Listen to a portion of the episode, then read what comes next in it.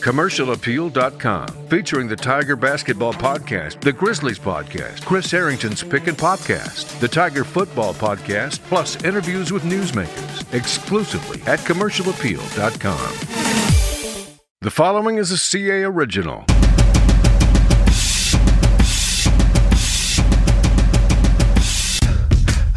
This is the Grizzlies Podcast with the only beat writer the Memphis Grizzlies have ever known, Ron Tillery. All right, I call him the dean of defense, better known as the grandfather. We got Tony Allen. TA, you know, there's there's been let's just start here. Uh, there's been a lot been said about you know Vince turning 40 and all that and his health, but but how are you been holding up this season? I've been cool. No major concerns for me. I've just been trying to listen to my trainers as much as possible and stay in the weight room. Going back to training camp, you said at the start that grit and grind is not dead, and some people have wondered if it was on life support. So let me get your update on the condition of grit and grind. It seems like you guys have really struck a balance on how Fizz wants to play and then being who you are.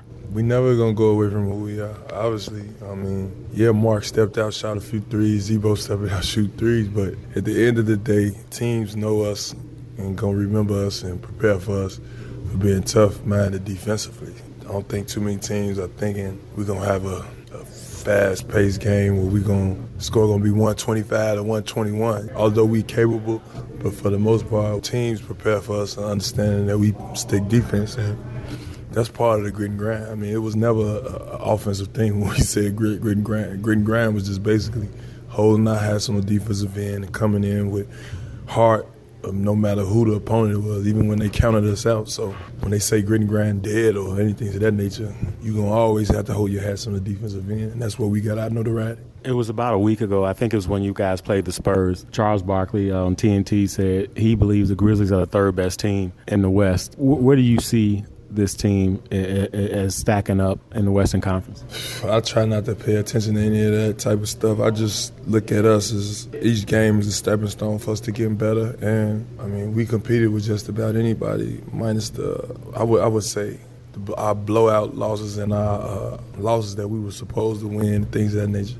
I thought we didn't have the right focus and you know wasn't prepared. Well, no, let me not say prepared, but wasn't just mentally prepared to to go in there and battle for 48 minutes as a group. I think we right there with just about anybody. We beat all the top teams. We competed with just about anybody. Now we could just build more consistency. I, I, I believe, you know, sky's the limit for us. We taking each game one game at a time and just competing the best way we can. You talk about preparedness, and I, I think most people would say that Fizdale was prepared to take this job. You've played for some great coaches. I mean, Doc Rivers, championship coach, Lionel Hollins pushed you guys. Uh, I don't want you to compare. How would you sum up Fizdale so far? Fizdale, he's a straightforward guy. Sometimes I don't be wanting to hear that, you know what I'm saying, criticism that he come with, but uh, he got an even balance and, you know, making you feel good and telling you what's real. And he do it in a manner to where you know, he could pull you to the side, talk to you. He could talk to you in front of everybody.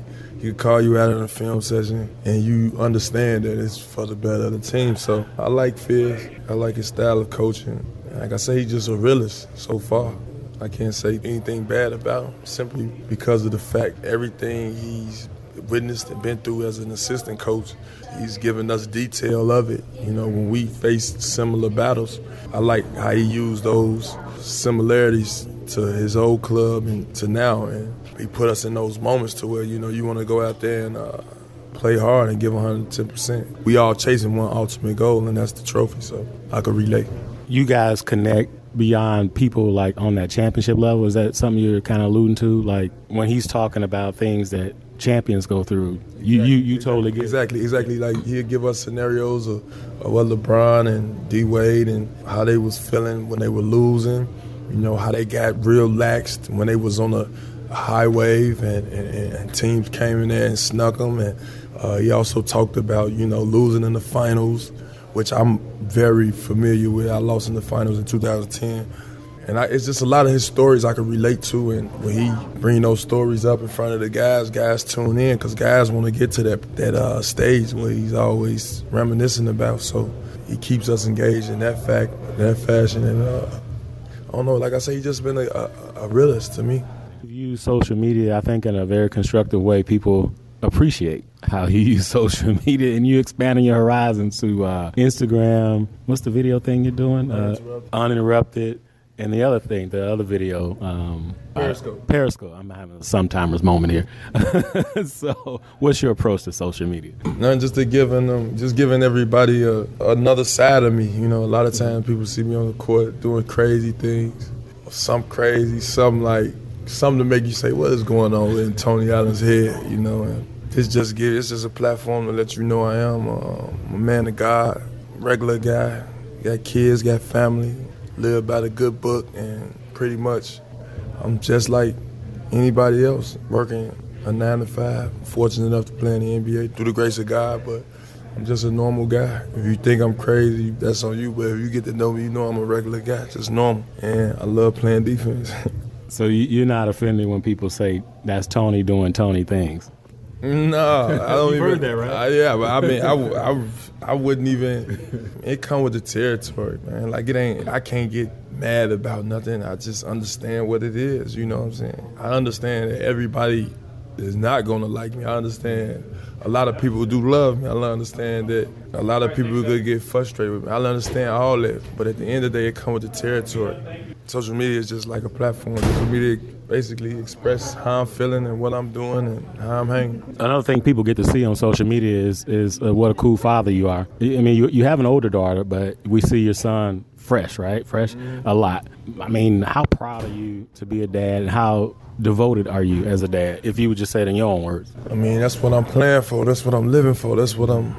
I'm, I'm, I'm- working hard for. I'm working hard to, you know, to mold him and to being a great young man. Every day is a is, is a is a grind in being a father. You know what I mean? I mean, changing diapers and, and letting them know what he can and can't do and can and can't say. And it all go hand in hand. It ain't easy, you know. So my little man, Andre, fresh. It's my pride and joy.